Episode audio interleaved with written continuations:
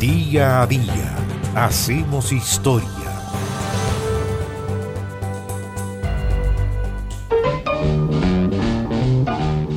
...5 de marzo de 1951... ...ese día en Memphis, Tennessee, Estados Unidos... ...se grabó la canción que estamos escuchando... ...Rocket 88... ...Rocket 88... ¿La canción que para muchos inició el rock.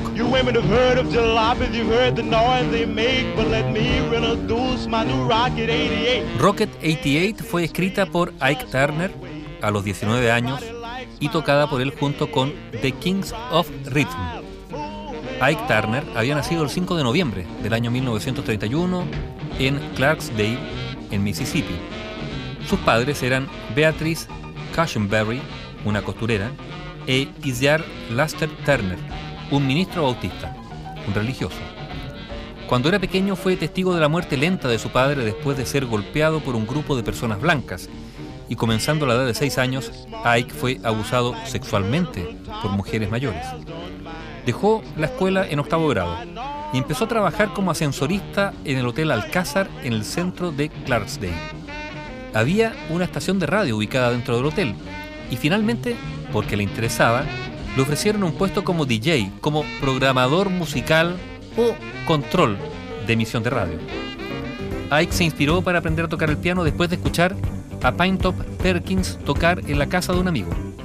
Su madre le dio dinero para una clase formal de piano, pero él se lo gastó y aprendió a tocar boogie woogie con Perkins y más tarde aprendió incluso a tocar guitarra. Cuando ya era adolescente, Ike se unió a una banda local que tenía más de 30 integrantes, pero esa banda se dividió en dos y un grupo fue llamado Kings of Rhythm, los Reyes del Ritmo, y ese grupo fue dirigido por Ike Turner. Ese 5 de marzo de 1951, Ike Turner y su banda grabaron Rocket 88, Rocket 88, en el estudio de grabación de Sam Phillips en Memphis. Phillips, que más tarde llegaría a ser el jefe de Sun Records, fue quien coordinó la sesión de grabación.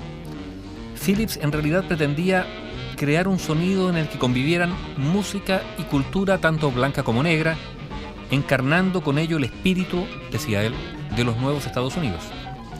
Dado que Ike todavía no era mayor de edad, el crédito de la canción le fue dado a Jackie Brenston, el saxofonista del grupo de Turner, que también es la voz solista de la canción.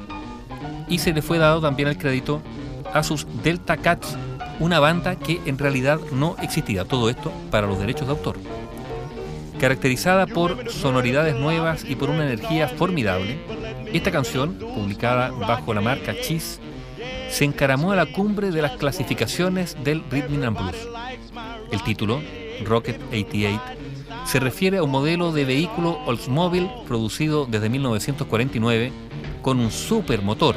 O sea, la canción expresaba el deseo de poseerlo y de manejar un auto de ese tipo. Para agradecer la publicidad, porque fue publicidad gratuita, General Motors le regaló uno de esos autos a quién? A Brenston, mientras que el pobre Turner no recibió ningún obsequio. Una curiosidad. Durante el traslado a los estudios de grabación, uno de los amplificadores de Ike se cayó desde el techo del auto. La reparación no fue perfecta y por eso el sonido parece un graznido. Y así nació prácticamente sin saberlo, el primer ejemplo de guitarra eléctrica distorsionada. Como músico, Ike Turner contribuyó a muchos discos importantes de blues.